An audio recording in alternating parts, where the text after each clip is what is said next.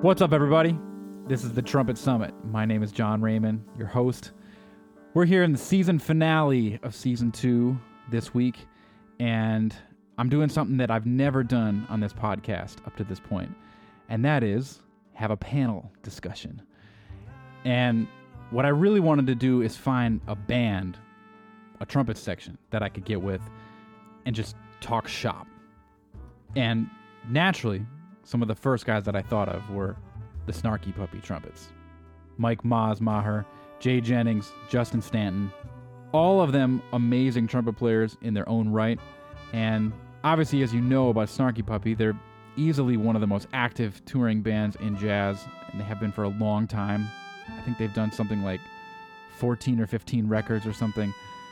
These guys, in my opinion, have, have kind of codified a sound in the modern jazz realm. And uh, I was really eager to just talk shop with them about a whole bunch of stuff. And we did that. We got right in there right away. They talked a lot about fundamentals and concepts of trumpet playing and their experiences and backgrounds with it. They talked about what it takes to play in a band like Snarky Puppy from a trumpet playing standpoint, like a full time touring band.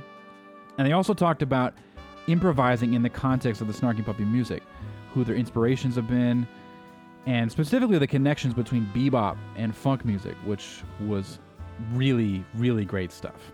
So, thanks so much for checking out this season, you guys. Appreciate all of you listening. Hear the Snarky Puppy Trumpets. Yo, have you guys heard? We've got brand new Trumpet Summit t shirts in the house, all right? I got a little excited and I had a very limited run of tees printed specifically for this season of the podcast, featuring a rebrand of the Trumpet Summit logo done by my good friend Jamie Brevik at B Side Graphics. The design is killing. The t shirts are super comfy.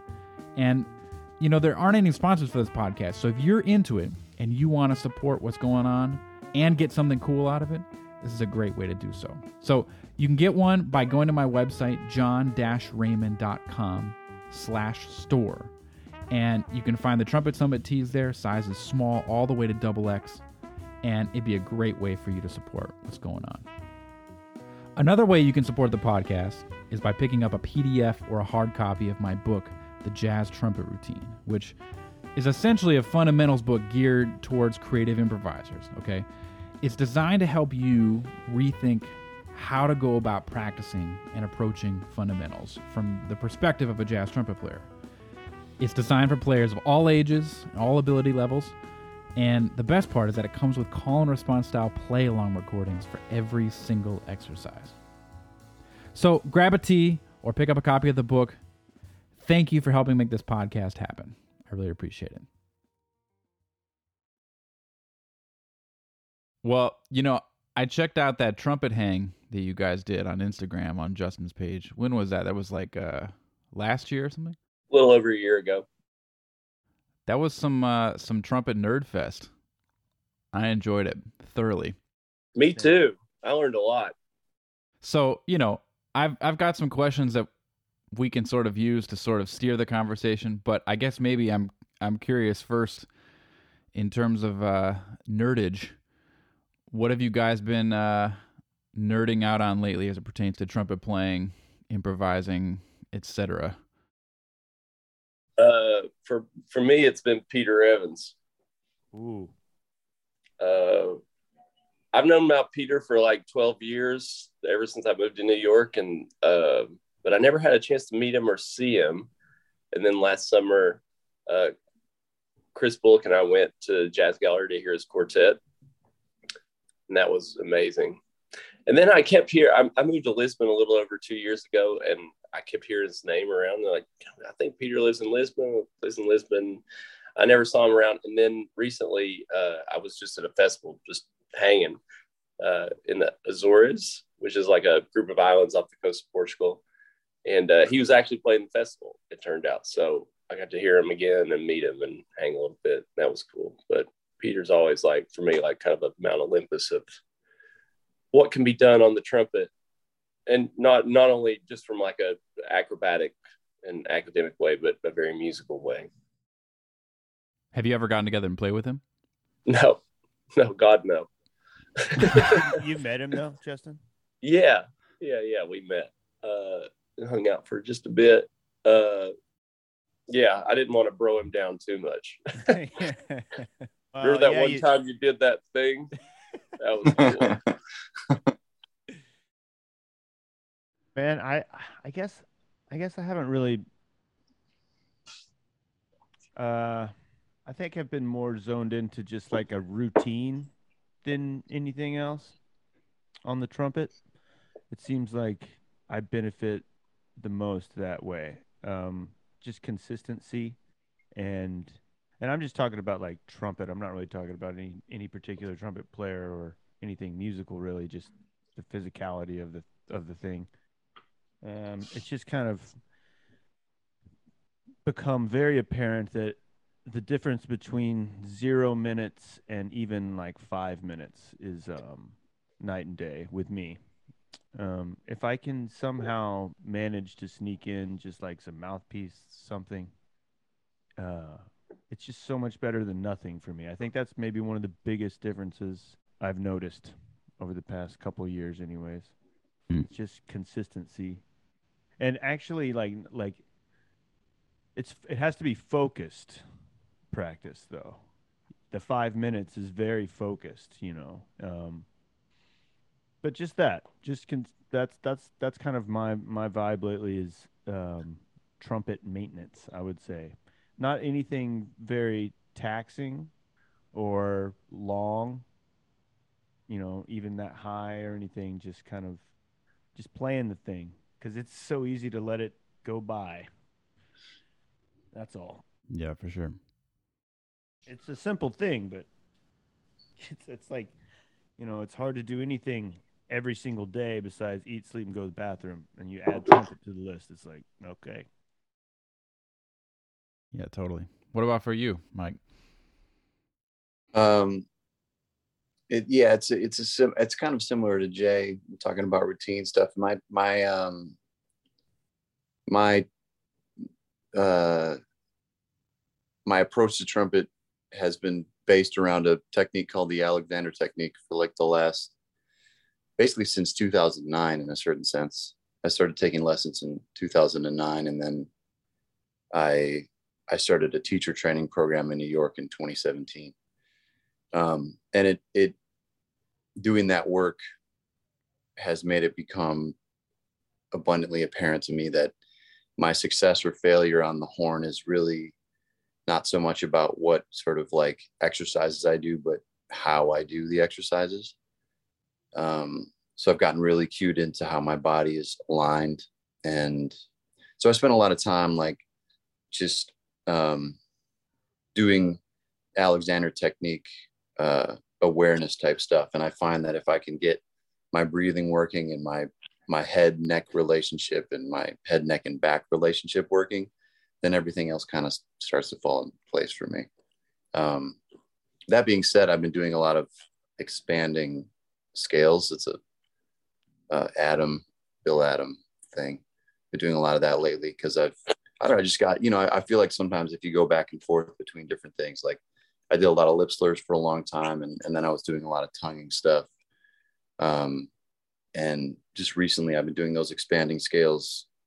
John, I'm sure you you know about those because yeah definitely yeah just just in, in, increasing my range by going in both directions at the same time you know like really getting the low end of the horn and, and then expanding out from the middle all the way down and all the way up that's a there's so many different ways to approach the range thing but that that's one way and, and for right now it's effective because i think it's working my relationship to range in a, in a way that I hadn't been working it recently. So right now it's like, okay, let's work it this way. And then, you know, probably in a year or so, I'll go back to doing it in a different way. Man, have I, uh, have I sent you guys my, I guess you could call it like an adaptation on the expanding scales? Have I sent you guys that? No, I mean, I, I honestly just, uh, Eric Bloom, um, recommended that I that I try them. So I only learned about that particular exercise like a month ago, maybe. Oh, nice. I don't know what y'all are talking about with this expanding scales business. What's what's happening here? Yeah, it's it's basically like you're playing scales. Um, the the one that I have or that Eric showed me was you start on the G in the staff and play up to the sixth, play up to E in in a major scale, Ionian, um, and hang on the E. You know, so you're sort of just like um, At the top of the at the top. yeah. So if I were to sing it, it'd be I don't know where G is, but da, da, da, da, da, ah, da, da, da, da, then go down a half step.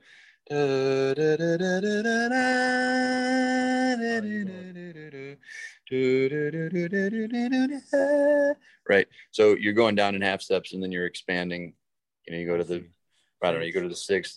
Changing yeah. keys and adding an interval every time. You're adding an interval and it doesn't necessarily go like super diatonically, but yeah. So like when you get down to E flat, you're going up to B flat. When you get down to D, you go up to C. When you get down to D flat, you go up to d flat so you're already at two octaves and you're at your c sharp above your high c and then by the time you get to c you're, you're going to d and then b you're going to d sharp.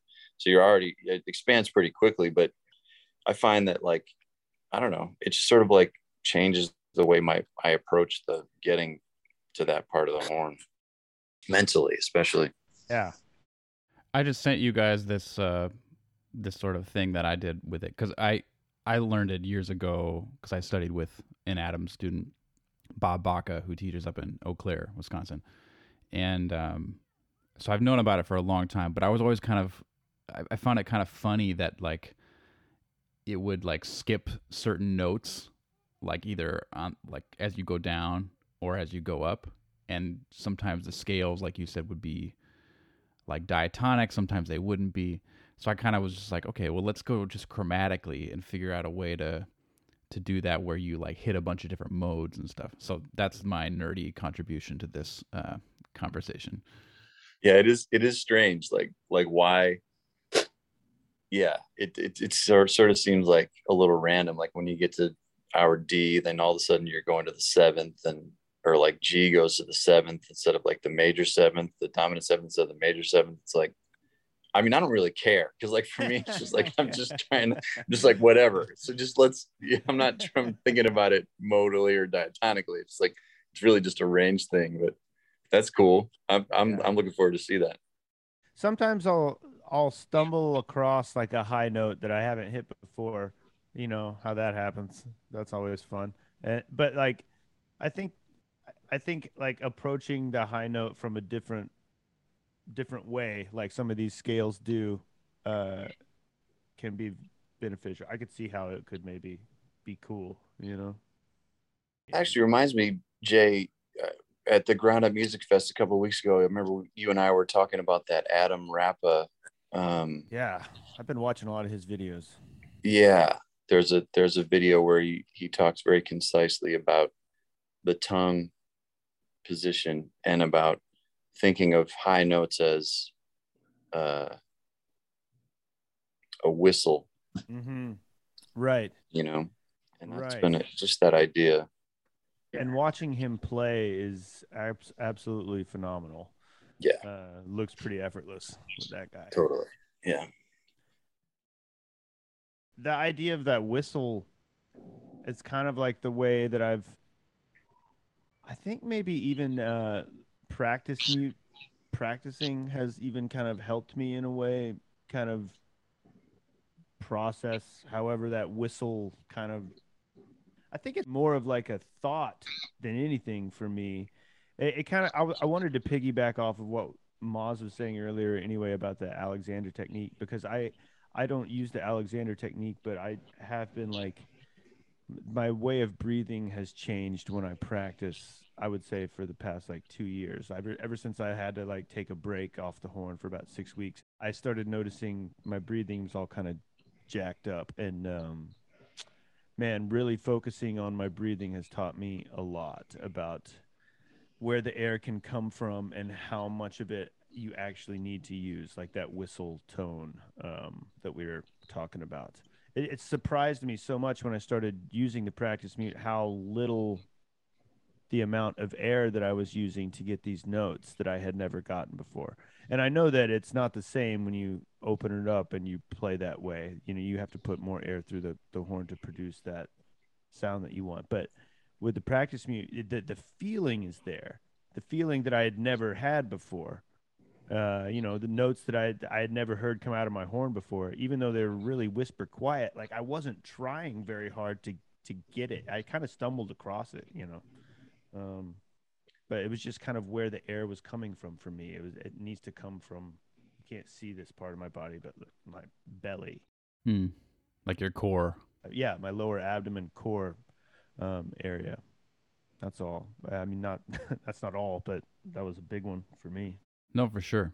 It's kind of almost like borderline meditation for me when I like actually do it, you know, um, because it takes that much focus for me to get anything done these days.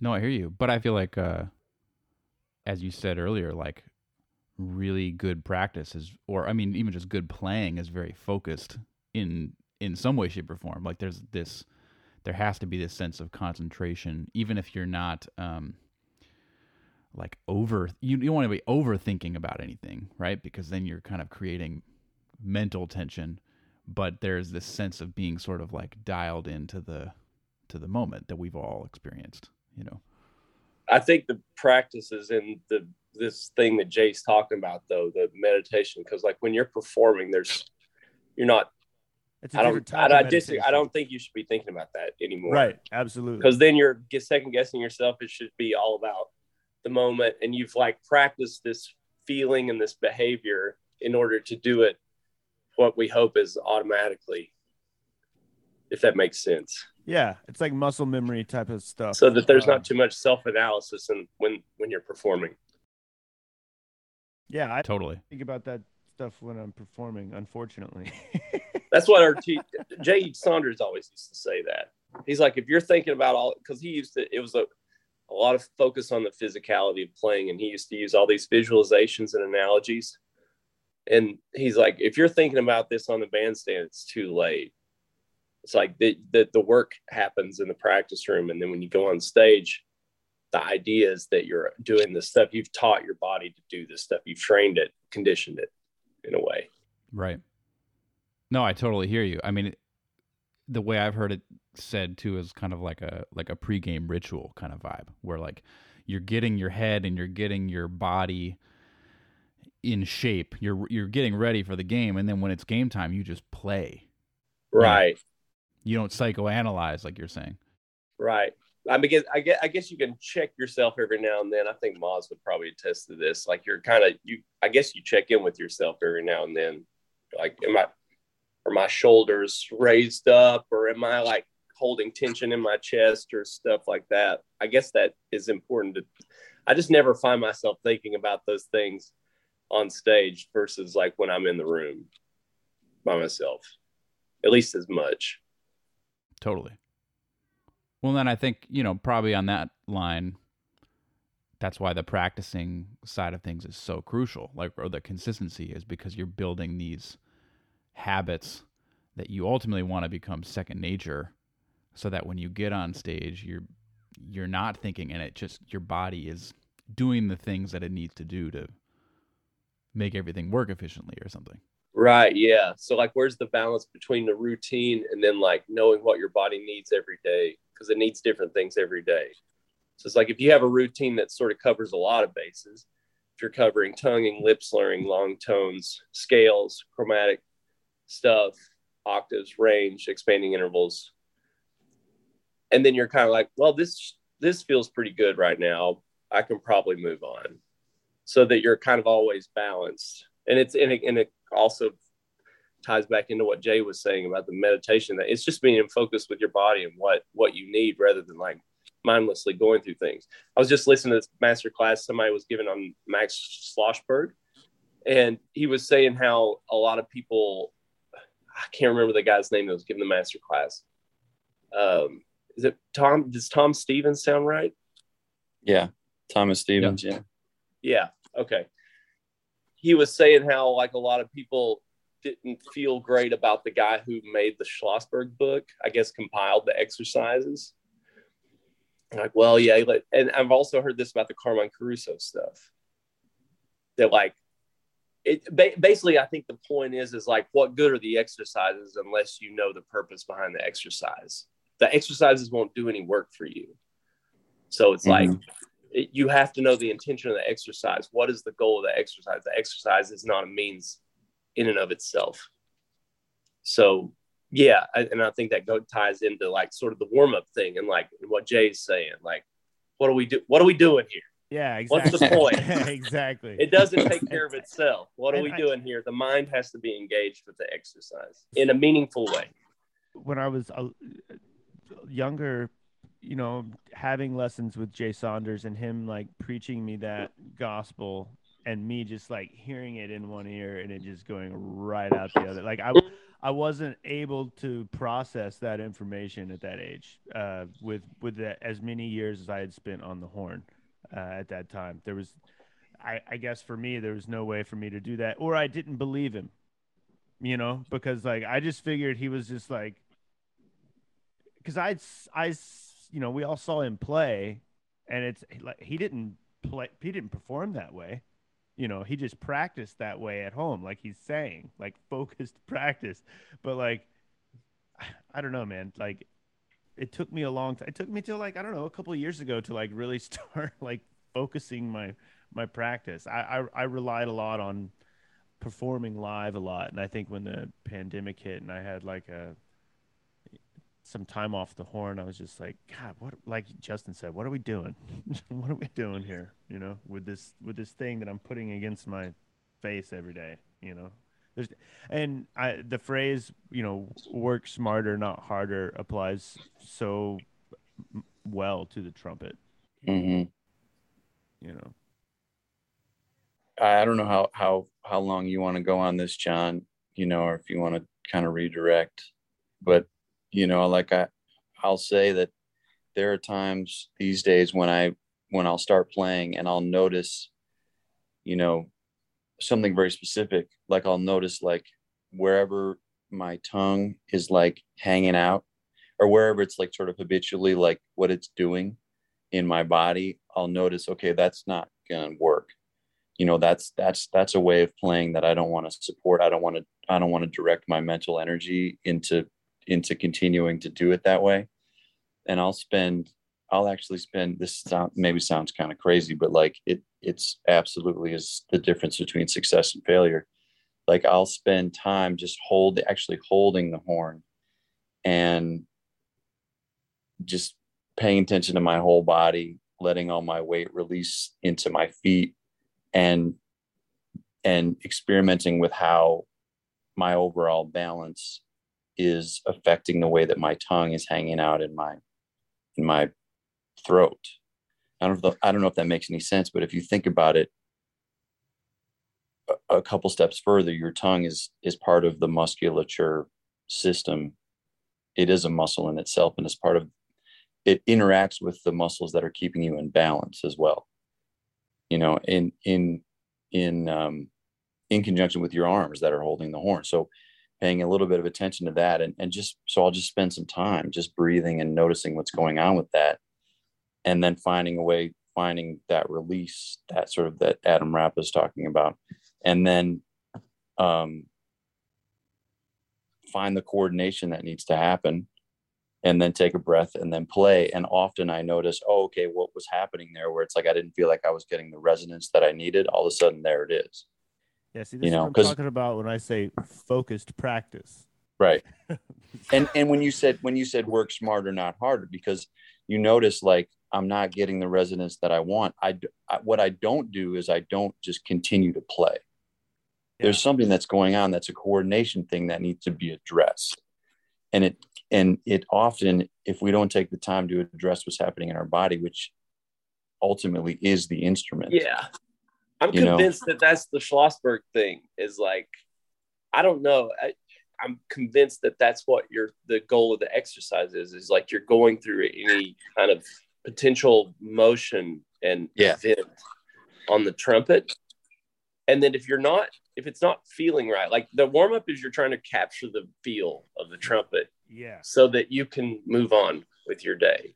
That's and it probably shouldn't be any more or any less than what you need to do it's you know it's the routine up to a point but only to satisfy like checking in with your fundamentals so Yeah. it's like yeah that yeah exactly what Maz is saying it's like if you, you don't just do the exercise well that didn't quite feel right but fuck it right it'll feel right tomorrow it's like no it well, how, Yeah. why didn't it feel right That's like- right.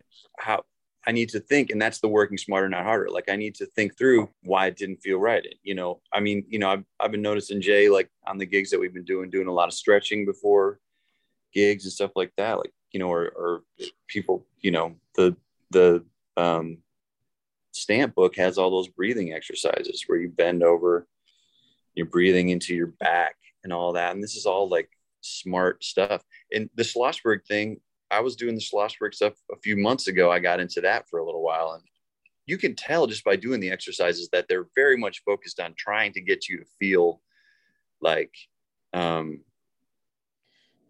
how how to use your air. It's not just about like the, the exercises. It's like there's a guy who does those exercises online. He like it's like a I forget his name, but he's got a YouTube page and he like goes through the exercises like and gives the time for you to play in response to him. Mm.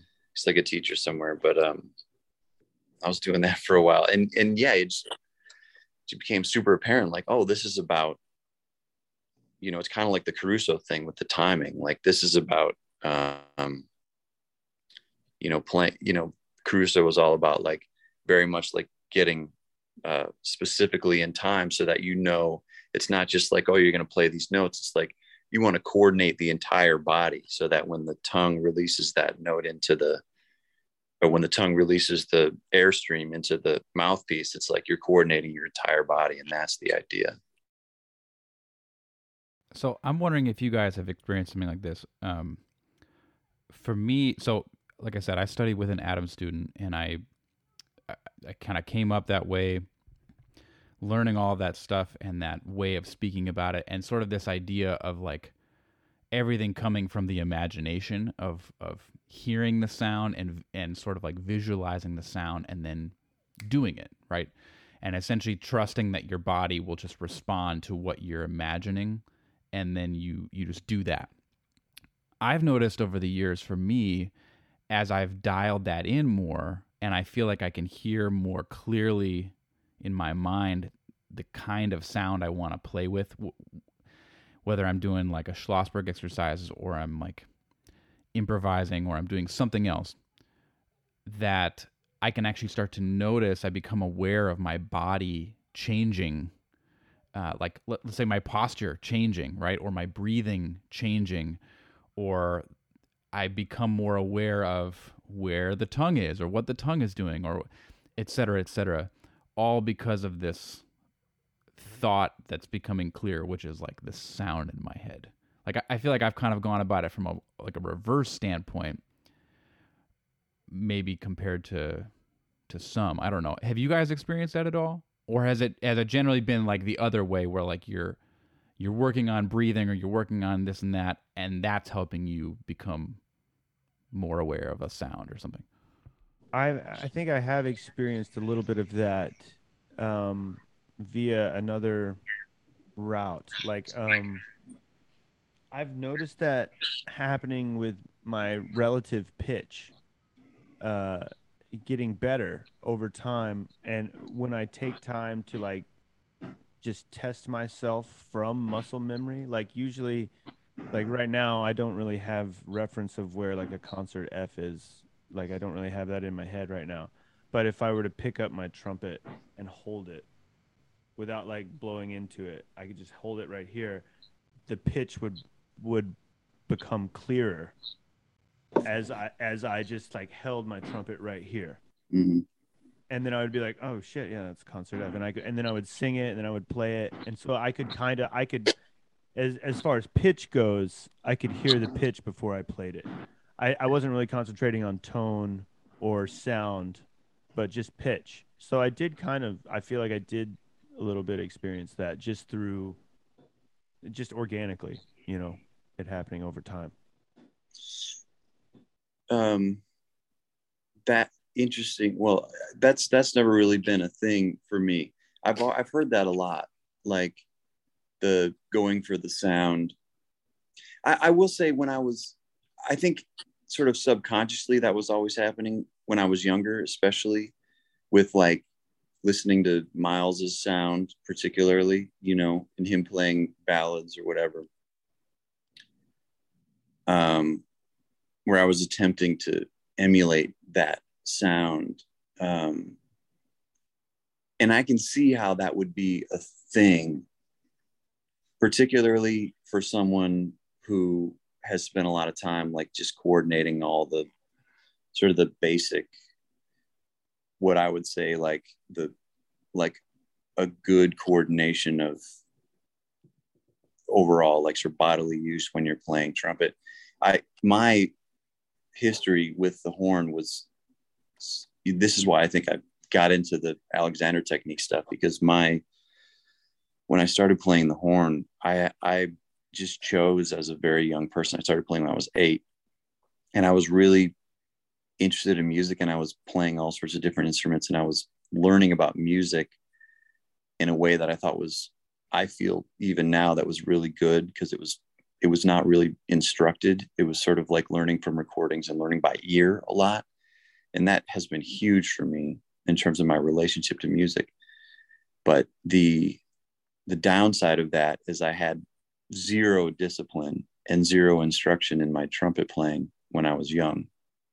I really didn't start to think about like the particulars of producing sound on the horn until I got to college, frankly. Um, and so I think I was always producing sound, getting to a sound.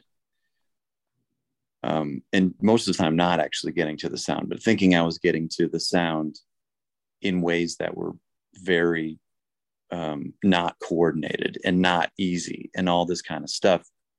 And so I've spent a lot of time in my older years um, re coordinating, you know, and like realizing, oh my God, this thing that I've been working on or working so hard to do for so long is actually really easy if you just coordinate it this way, you know, which is why I guess I, to a certain degree, I kind of preach the gospel of all this like Alexander technique and like all that kind of stuff now, because for a lot of time it was, it was, um, yeah. So to answer your question, John, you know, if, if that was happening for me or if it ever did happen for me, I think it was kind of to a fault because I, I, I started doing that maybe too early and and didn't spend really any time with anyone saying, "Hey, look, like, you know, sit tall, keep your, you know, don't like take your whole chest and like bring it towards the horn when you want to go higher because it's just going to close off your windpipe, you know, whatever, like simple things like that." Uh, yeah, I think it's a yeah, kind of what Maz is saying. It's like if you have the idea for the sound, it doesn't necessarily mean you're going to get it the the right way. I mean, you know, there's guys who say like, yeah, it's when everything's happening correctly, then you get the sound that you want. But we've all seen examples of the like wrong way, but people get good results. So I don't know. For me, it's always like oscillating back and forth. So, like if I'm doing my warm up routine, I'll go through phases where it'll be like intensely focused and like on the physicality of whatever's happening. And then I'll feel like at a certain point, I'm not getting like the sound that I want. And then it's like, okay, let's just let's just try to do it and like play it as perfectly as possible the way that I would like I'm playing it for an I'm playing my warm ups for an audition you know? So I'll do that for a while. But then I'll sort of start to get self conscious because I feel like Maz, I'll feel like I went for so long thinking I was getting a good sound without thinking about the physicality of what I was doing and developing bad habits as a result.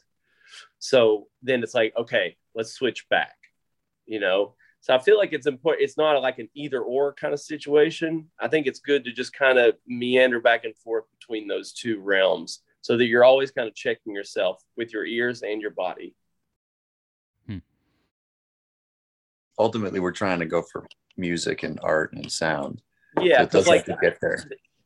But Hurst said, like, he's like, I never thought about, you know, I think he famously said like, "Oh yeah, I never thought about, I never played, never warmed up or something." He's just like played Well, that's fine if you play textbook perfect trumpet and you're doing everything right. But for the rest of us mortals, Yeah. okay, we we got to check back in, make sure my lip's not sticking out like a balloon, you know, or whatever. I think we all, um, to some extent, relied on the uh, the creative side of our brains. Um, I think I'm just speaking for the, the Justin and Maz and myself. Like Maz talked about it. I, I think Maz was a little bit more extreme because of he started earlier than I did, and just relied on his ear so much and playing all different kinds of instruments and and I was like brought up through the band program playing trumpet, but I mean, to me, one theme here is that we all just learn differently and we all have different experiences. And so certain things that work for one person might not work for another person, or they you might interpret it a certain way.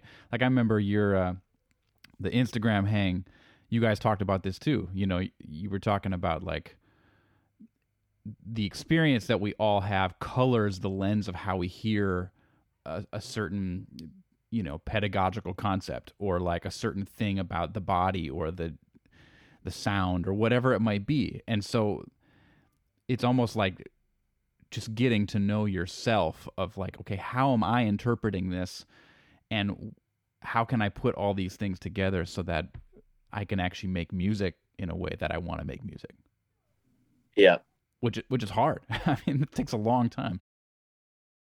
Yeah the the self the like the self knowledge um i mean that's that's another thing that has been a huge uh i remember the moments in in my alexander technique training which is a long training. I've been doing it for five years. It's a 1600 hour program. Um there's been a lot of aha moments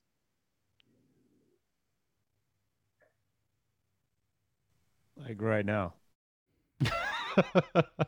That was the perfect time to freeze.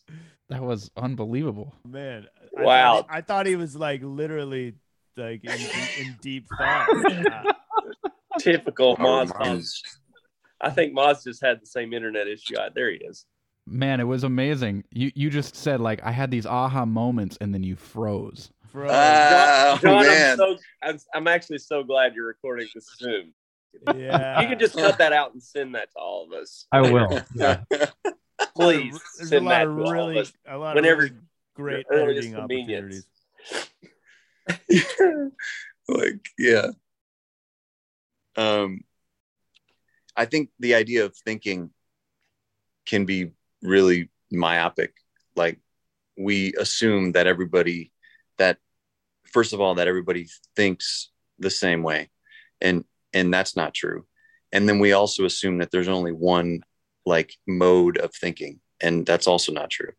Like there's a conscious like sort of written word type of thinking where um, you write things down based on a language that we created in order to communicate with each other to to communicate concepts and even abstract ideas. And it's you know language and and literal verbal thinking is is really it doesn't encompass the the totality of our experience and what our minds can do. You know even just the kinesthetic ability of some people some people have this incredible ability to understand how their body is moving in space you know? Um, and that is a type of thinking. It's a mode of thinking that can't really be expressed in words. And so i think that's why we have these problems a lot where you know a writer like a schlossberg or a caruso will attempt to write in the introduction to these books this idea. Like this is what it this is what my body feels like. This is what the feeling of playing you know a triple c is you know um you know and in some in some ways like i don't know i mean it just requires i think maybe just that we be a little bit more patient and again go back to like the the idea that of using of paying a little more attention like really like Justin said, what are we doing here? You know, and if it's not working, you know, see if we can access other modes of our intelligence. I don't know where I went with that. Maybe I went somewhere.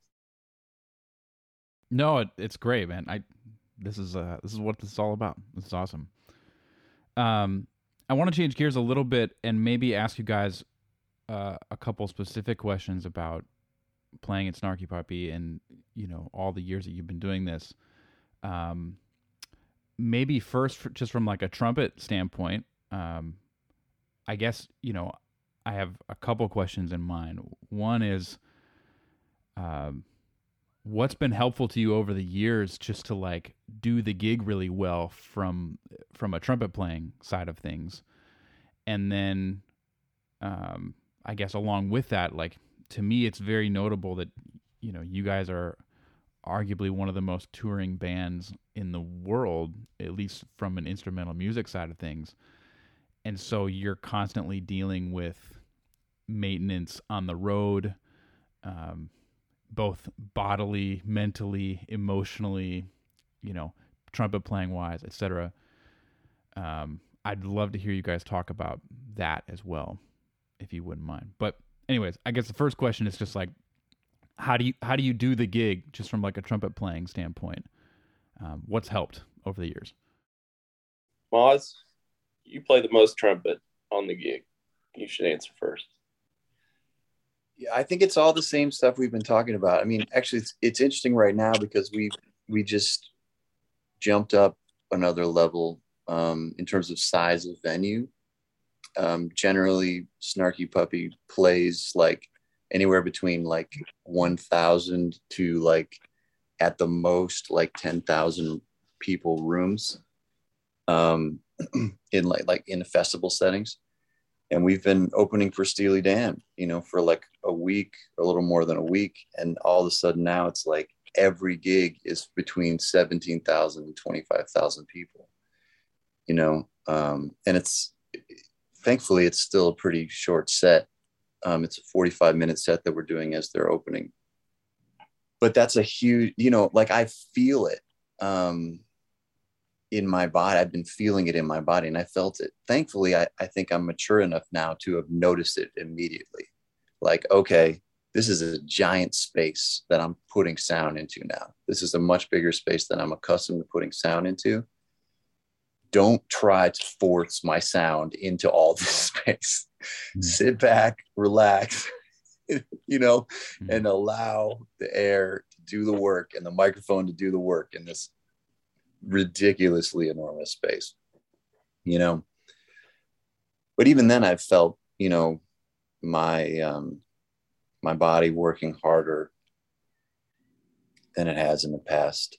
Um, and I think that's just a thing that, you know, again, talking about the that Instagram hang that we had, Rashawn Ross said something during that that I will never forget. He said, uh, you know, that it's it's possible to get blue collar chops, which I thought was hilarious. And what he what he meant by that was like, if you play a gig, you know, Snarky plays different tunes every night, but I can imagine if I if we played the same set every night, it would be this to to an even further degree, which is the the blue collar chops. Is the blue collar chops is like you know somebody who's got a blue collar job like goes and does the same job every day. And and as a trumpet player, that I think can happen if you're playing every night, even if you don't practice. Your body is somehow, hopefully, in a way that is coordinated and and effective and efficient.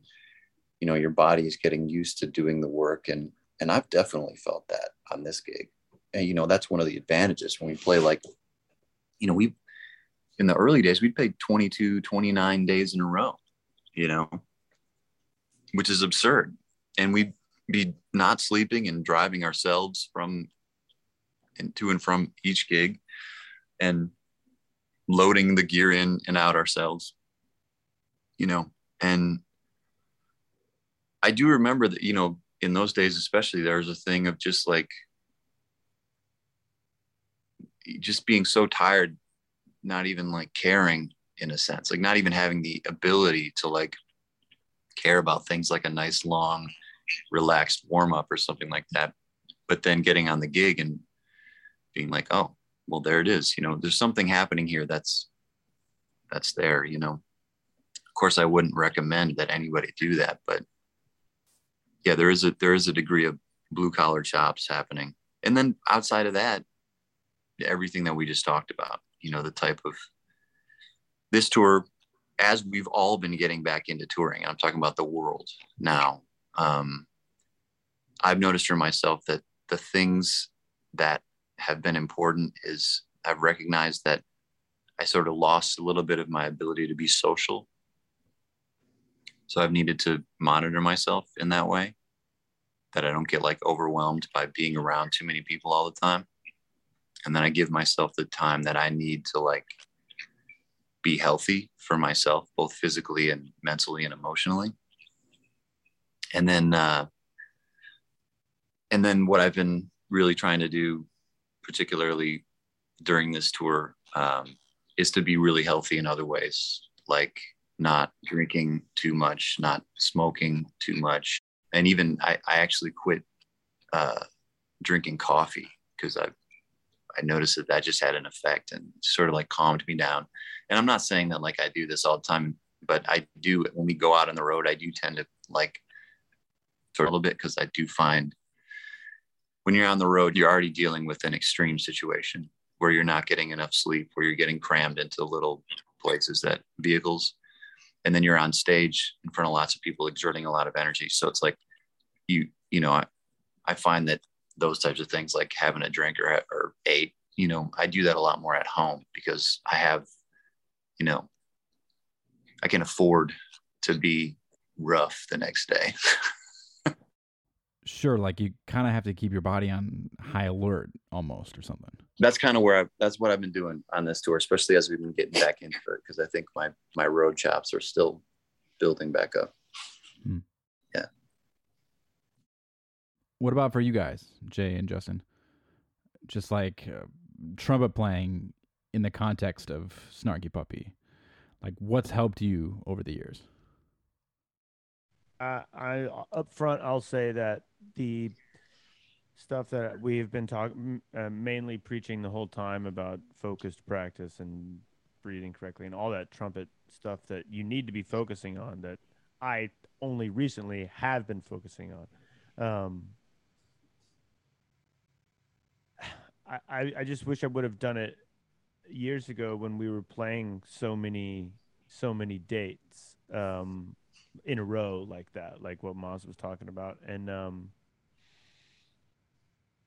yeah, I think something that happens organically in this trumpet section um, that we don't really even have to talk about. We can just kind of toss around is just like, you know, like high note responsibilities or who's going to play the top harmony part on what. Um, recently, we did this record in Dallas, and normally Justin is playing keys as well, so he might be a little separate from us, but we can always see him and we can always hear him. Um, but I don't know. We didn't even really talk about like who was going to play what part at this point because we've been doing it for so long. It just kind of happened, and I feel like Maz maybe you can back me up on this. Uh, when we played down the sets, it was just kind of like nobody was really that tired at the end of the set because we passed it around so in in a, in a nice in a nice way. Now, ideally, that's that's what happens on every set. You know, it's just kind of like sharing the responsibilities of that that kind of stuff, and just just so nobody gets um extra tired, I guess. So it's kind of that work smarter, not harder mentality on the gig. Um, that's helped a lot with this crew, and I, you know, I've in other ensembles, I've had to kind of work harder to talk about that sort of stuff. You know, um, and a lot of times, you know, we're fortunate. There's three trumpet players in this band, which is a luxury. You know, um, when you're the only trumpet player, that's a different kind of talk, I think, because you have to do all that inner monologue and you're and yeah that's you're the only person you're, you're literally preaching to yourself but you have to listen it's very very focused kind of a thing Hmm. um yeah and then trump it, like ma- maintenance on the road all the stuff that Maz was talking about with the taking care of your body and and not eating terribly and all that is just you know as we get older i think is becoming more apparent to me uh, that it's necessary. Stretching has also become a big thing for me. Can't really do much without fucking stretching.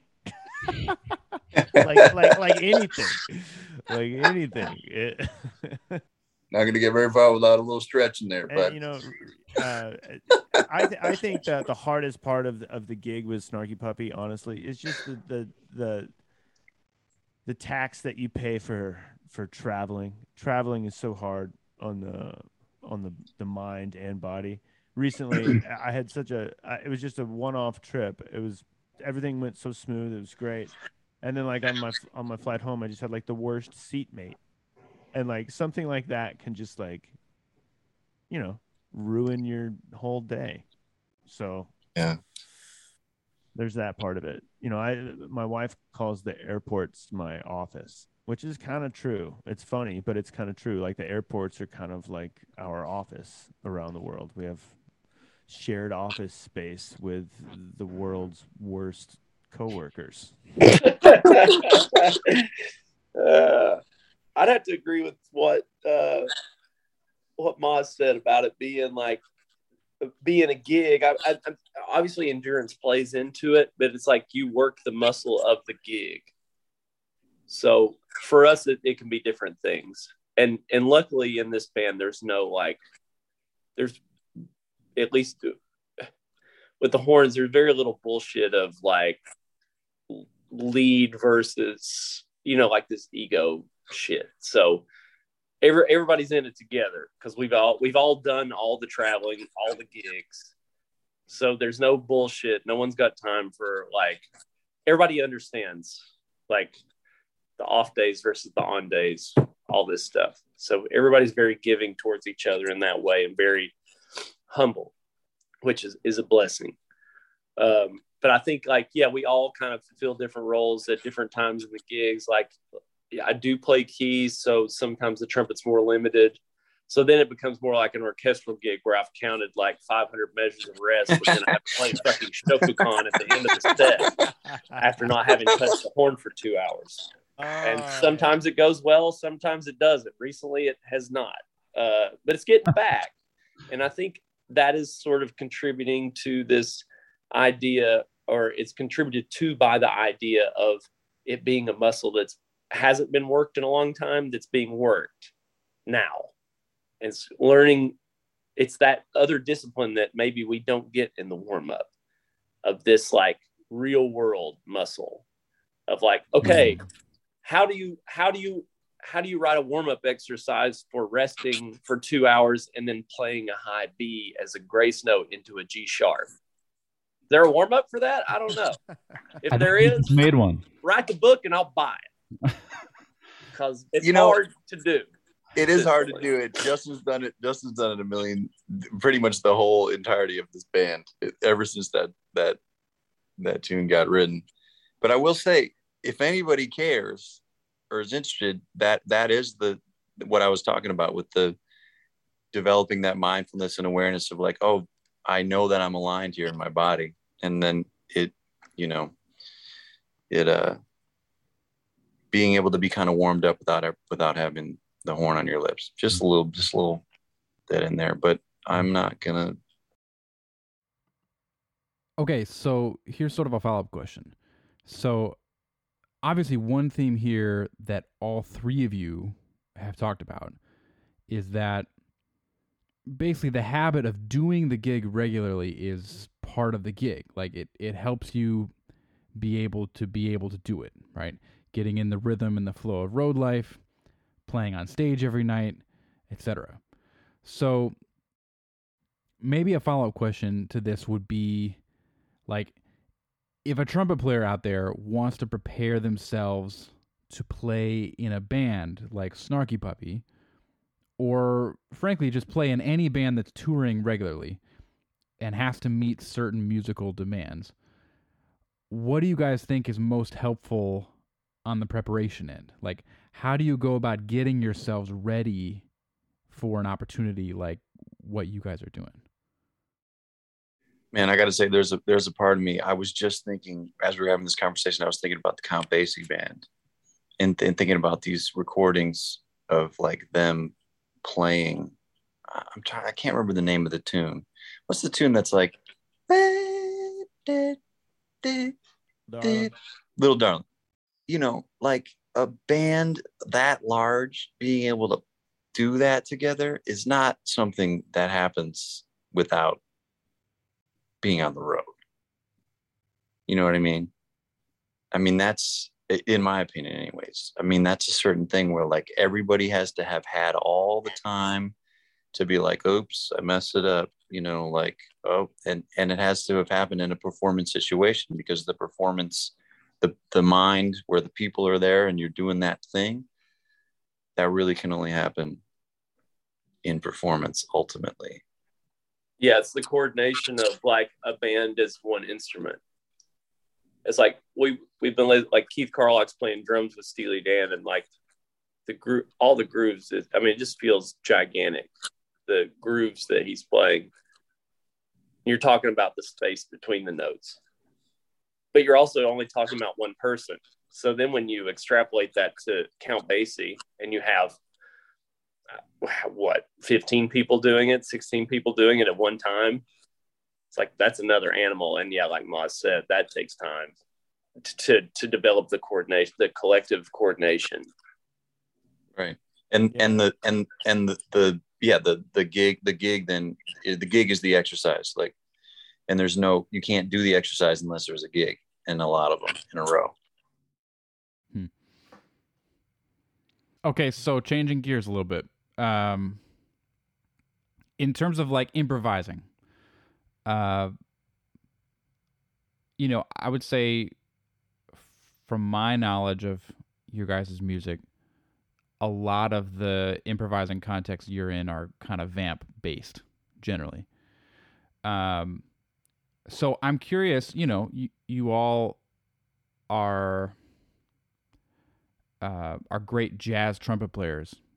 You've studied the music a lot, um, so I'm I'm curious how like playing in that sort of vamp based context. Um, how have you found being able to take all the things that you've learned and being able to put it in that context? What's worked? What hasn't? This could be in terms of language or concept or um, I don't know. It's a totally open book, but I guess I'm I'm really curious to talk about this with you guys because I think especially now in the kind of music that's being put out these days, it's it tends to be more vamp oriented maybe than uh, than like having a ton of changes, right? So you're talking about solo sections being vamps specifically yeah, because i feel like our music is very much not vamp based music mm. i feel I like what you're people are, people are writing songs yeah they're, yeah they're definitely with right multiple sections. The I, the solo sections can be vampish.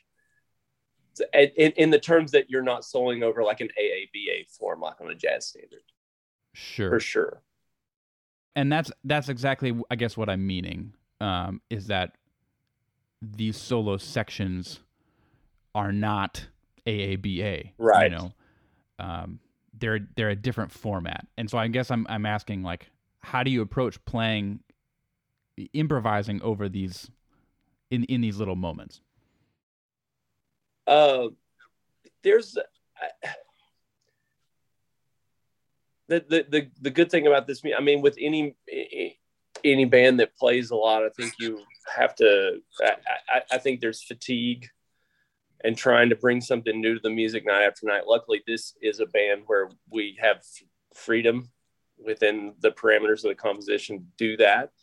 Um, that being said, you know, it's like sometimes the well does run dry, but I think generally speaking, there's a lot of room to to go different places. So it's really, you know, you're limited by your imagination to create something, whether it's like a, a groove or an improvisation.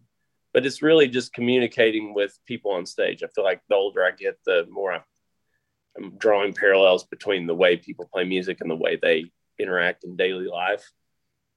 And you know, the times I feel like I'm playing best and saying something that's most interesting while improvising is when I'm the most open and listening to others. And what the times I feel like least inspired and then I'm playing at my worst is when I'm in my little bubble on stage and thinking about the next best thing to play, whatever I'm con- perceiving that as in any given moment. So it's really, I, I, I feel like when, when it comes to improvisation, it's like we're treating it as much as like anybody like in a quote unquote jazz context would treat it in terms of being in the moment and communicating on stage like being inspired by you know models like the mid 60s miles davis quintet or you know wayne shorter's quartet of 20 years plus like anything like this where there's a high degree of interaction but then also bringing like this groove thing to where like there's also always this simmering thing happening of um, you know people being engaged in in a in a movement in a dance sort of way. Can i ask a follow-up question to a word you just said? You just said simmering which i love that. Could you talk more about what you mean? Yeah uh maybe the one thing the thing that doesn't happen a lot with this band that maybe happens more in in, in sort of a more uh, jazz or improvisational music context is like there's so much emphasis in the band placed on groove that the bottom never really falls out of anything. There's always like some sort of momentum, whether it's realized or tacit. Like if it's like, there's always that feeling of momentum. And I think Mike league has kind of cultivated that to where like that's the ethos of the band. That there mm-hmm. we don't really go out on the tightrope in that like rhythmic way maybe as much as like a as like a jazz group or something. I don't know. What do you guys think? It's hard to articulate for for me so bear with me but the uh the feeling that i get as a soloist in snarky puppy is definitely like one of the most comfortable um you know experiences that I have as a soloist ever. It's and it's it's because of the amount of time I've spent with these people on uh, a musical level and outside of you know any musical level, just living with them for however many years, you know.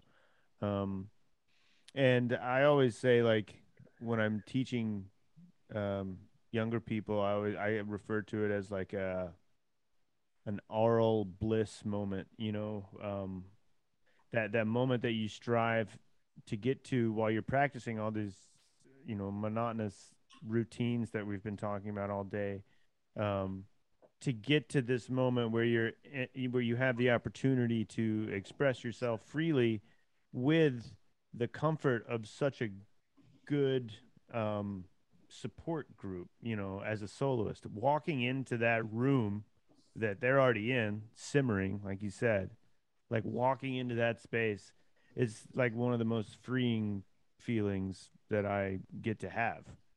Um, and I think that just literally does take time to develop um, as a group. Um, that you know, even even playing the most familiar songs that we all know and practice in a different group in like a you know like a quartet or something I don't quite have that same feeling of support behind me. And I think it, it it's more than just like a it's more that oh yeah, these guys definitely know the music. It's like oh these guys know me. You know what I mean? Like before I before I so mm. you know and that like like Justin was saying Mike League does a great job of kind of being aware of that in the moment and since like that, I think that's why a lot of times Mike will will kind of choose who he wants to solo next. It's because there's this feeling that he gets, and he's like, "Ooh, yeah, Chris Bullock, you know, and he'll look at Chris and do it because because it sounds and feels like Chris, and like to, I don't, you know, I don't know how to to get to to that point without spending just a shitload of time with people and and, and playing with them. Yeah, yeah, that's yeah, that's this is all uh, good, true stuff. I, I think if I were to add anything, I would say like, you know, for the most part, this is a band that's about compositions. If we're talking about Snarky Puppy, it's about compositions, and and I do think that for one, like what's really nice is that there's a lot of songwriters in the band, and there's a lot of people who appreciate songwriting, and I I think the songs in this band kind of do a lot of the work for you as an improviser, which is not always the case. And the solo sections often are not very long, you know. So even though like you might be playing over a vamp, like one chord, essentially, let's call it one chord, you know, if if I'm blowing over a section like that, most of the time I get to the a few of the things that the different directions that I want to go over that chord and I don't necessarily have to go eight minutes like Coltrane. You know what I mean? Because that's basically never going to happen. And that really has more to do with the ethos and the sound and the genre of this band. And, you know, to that end, I, I think Justin was saying something about Miles's 60s band. And I think about James Brown as a good example, like the way that, you know, Fred Wesley plays you know, or Maceo Parker plays in that band. You know, there's a there's a vocabulary there. And and if I were to say one more thing, it's kind of like I'm just thinking I like have to like talk to like younger improvisers or even like improvisers who are not so young about the importance of recognizing when like really being able to understand.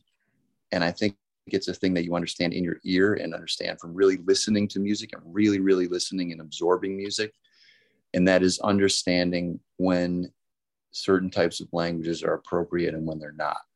Because i really really one of my major pet peeves is hearing people play bebop specific language in context when it is not appropriate. It sound it immediately sounds wrong because you know you know the good thing is like you know like that's that i mean that language is so specific and it's beautiful that those group of men, Charlie Parker, Dizzy Gillespie, Thelonious Monk, like created this language that I, basically from scratch. That was like, this is a thing now that we're going to do that has this, the character of that language is so strong, you know, and that's awesome. But it's so strong that when you start to put it into a different context, it just sounds completely inappropriate, you know. So maybe a follow up question for for all of you guys with this is, who are some inspirations for you that have helped you elevate the music that you guys are making in terms of like this uh, language vocabulary standpoint? Like, who are some people that come to mind? I mean, I think we, I would have to say, you know, Roy Hargrove would probably be, yeah, you know, on all of our lists. Um, Bernard Wright. I was just going to mention him because he had a way of uh, he had a way of you know he wouldn't play he wouldn't play bebop over over uh, like a funk groove but like he had a way of letting you know that he was very very uh versed in the language you know, and, and he would play like the funkiest shit, and it had this like hint of bebop in it, but like he would never, he would never do what you know what Maz was you know saying earlier about bringing bebop into the wrong context, but he he had this cool way of kind of blending the two. Well, yeah, and the, the thing is really interesting too, and this is why I, I kind of mentioned Roy, and there's obviously so many examples, but Roy was this guy you know, like towards the end of his life, I would go to Smalls and he would be there. Like he would be there like every night when he was in town. And it was the most interesting experience because he'd be surrounded by all these like 20 something kids who would just be playing everything they knew and making zero music. And then he would stand up and play two choruses of, of not fiery trumpet playing. If you were somebody who didn't know anything about music, you'd walk in the room and be like, who's this like sort of, you know, guy that looks really tired, you know? But if you really listen to what he was playing, there would be, he'd be playing basically between our low F sharp and like C in the staff.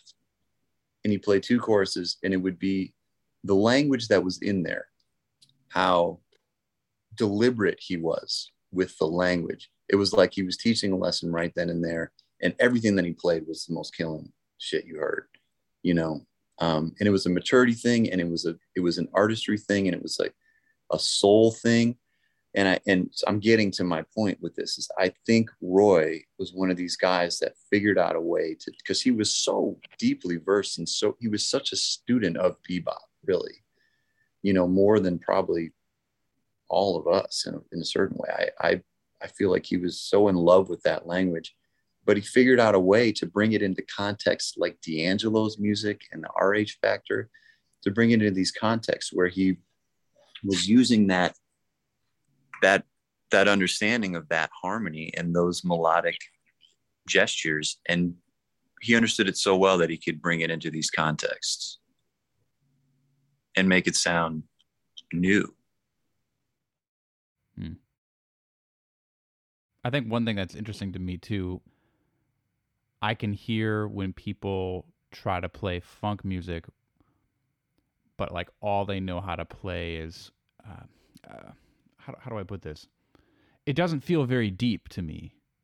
Like it just it's kind of like they're they're blowing over I don't know, this set of changes or something. And like they might be playing some okay vocabulary with it, but it it doesn't have the depth to me that Roy would play with over that same set of changes or that progression. It's to me it's the rhythmic intention. It's like the same as a drummer. It's like again going back to keith carlock the reason the groove sounds so heavy or a guy like bernard.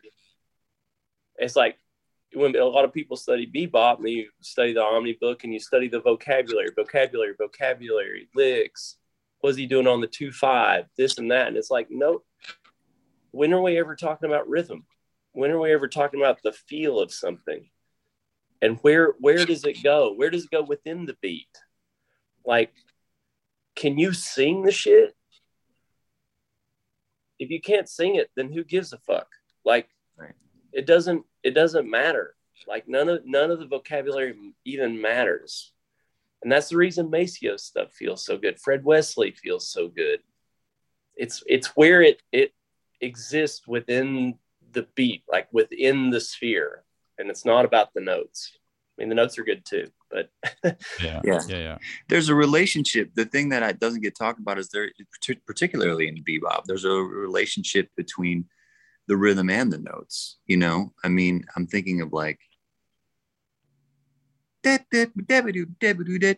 like just the articulations, the way that like, the way that okay, well, I'm going to end on the sharp 11 here and it's like there's a there's a there's a whole feeling that goes along with that. It's not just like oh they did this thing because that's what they did. It's like no like has like a there's a comedy. There's like that's in the the feeling you know? Um and i don't know it's weird. It's like it's almost like if you zoom in too much like you miss that.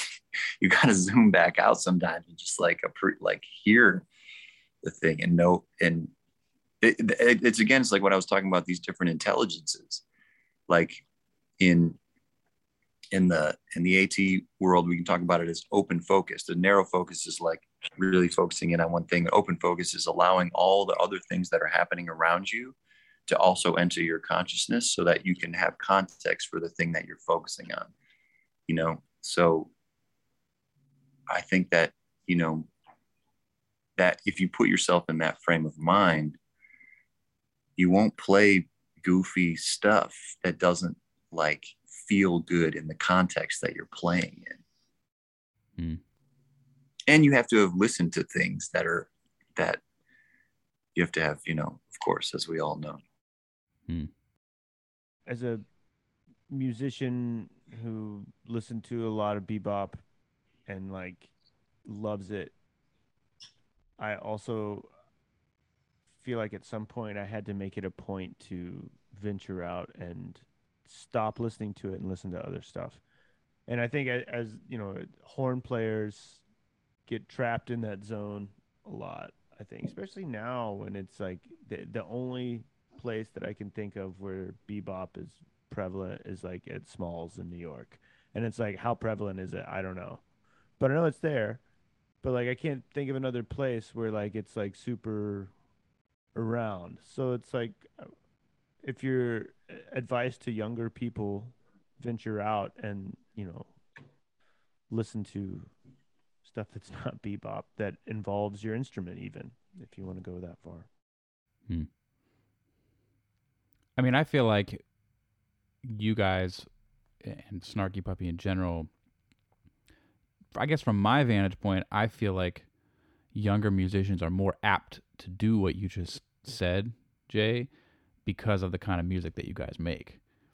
Because they're seeing you guys as as sort of a beacon out there of like okay this is this is a way to like put these all this kind of music that we love into something else. And that doesn't sound like bebop anymore you know? And it doesn't sound exactly like james brown or it doesn't sound exactly like erykah badu or it, you know it's it's something else well i th- i think you know a lot of people I think make the mistake of putting Snarky Puppy in a category that it's not in, and that is like jammy vamp based stuff. Like harmonically speaking, the band is more involved than any band out there right now. Like, and it's always been very harmonically driven, and it's because everyone in the band has listened to that bebop that we speak of that that came from Bach, you know, that came from all the stuff way back. That I, I feel like we all did what I'm suggesting, and you know, listen, ventured out and listened to other music, and still had the drive to apply that harmonic knowledge to like groove oriented stuff you know like combining the two of of groove and harmony. You know, all the you know, pop music is pop music, and I love pop music. It's just not very harmonically driven. You take a pop. Yeah, there's pop, there's plenty of plenty of times when it's not harmonically. It's not the harmony that I love about it, right? You know, like yeah, yeah, pl- plenty of that going on, but uh, but as far as Snarky Puppy music goes, you know, like it's it's very harmonically driven, and there's some really deep harmony going on, and it's yeah. it's very through composed. Like all, you know, uh, the, the rehearsals and stuff can get very very particular about who's playing what, and, and it's yeah, it's it's not it's it's not. I, am just saying that to say that it's it's not at all a, a, a jammy, vampy, you know, situation. And it and it's going back to the the whole like you know and this is again like kind of speaking to younger musicians that you know for younger musicians to recognize that again it's that count basie thing and it's that like blue collar chops thing where it's like there's all this information that we have in our head and then what needs to happen for a band to develop a sound that people are like i don't know where that came from is all these like hours on stage experimenting with like like and and writing a lot too. And that's a, a, another thing where there's a there's that thread where it's like that's how the bebop language was codified was through the compositions. And of course they're improvising in that language which is part of the composition. But like you know all of the that's the thing that's really fun and beautiful about bebop is that the language right there in the song in the melody you know and so i think all these hours of developing like what snarky puppy's like sound is in terms of you know i mean we've got 14 albums and almost 20 years of touring. You know it didn't happen overnight we bob reynolds turned to me on stage a couple days ago and mike was saying something about to the Steely Dan audience, you know, you guys probably haven't ever heard of us, but you know, we've been around for we've got 14 albums. Reynolds go, turns to me and he goes, classic 15 year overnight success story. you know, it's like it's like and that's beautiful in a way like what, what's beautiful about it to me is that everyone everyone regardless of their like stardom at like music school has the ability to if if they keep directing their energy in the same way. And if a group of musicians young you know musicians who are in college spend you know if it's a quintet or something spend somehow figure out a way by busting their butt to spend you know six years on the road together. Like and they say they write music and they say we want to experiment and see what happens. I, I think it's almost like an inevitability you know that something is going to happen that's going to be different that's going to be like a gumbo that takes that time that all those ingredients become something that has never happened before because of that time. That's the crucial element for sure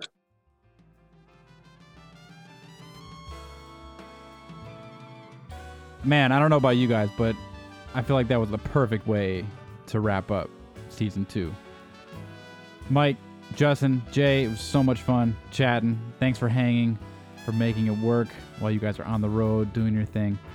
It was a lot of fun. I really enjoyed all the different things that we got into in that conversation. So thank you guys. I appreciate it.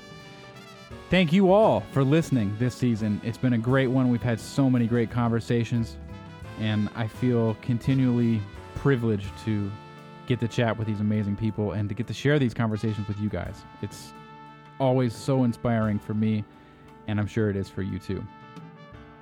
If you guys haven't already gotten a Trumpet Summit tee, make sure you go to my website, john-raymond.com. Pick one up before they run out. Support the podcast if you can. Thanks again for listening this season.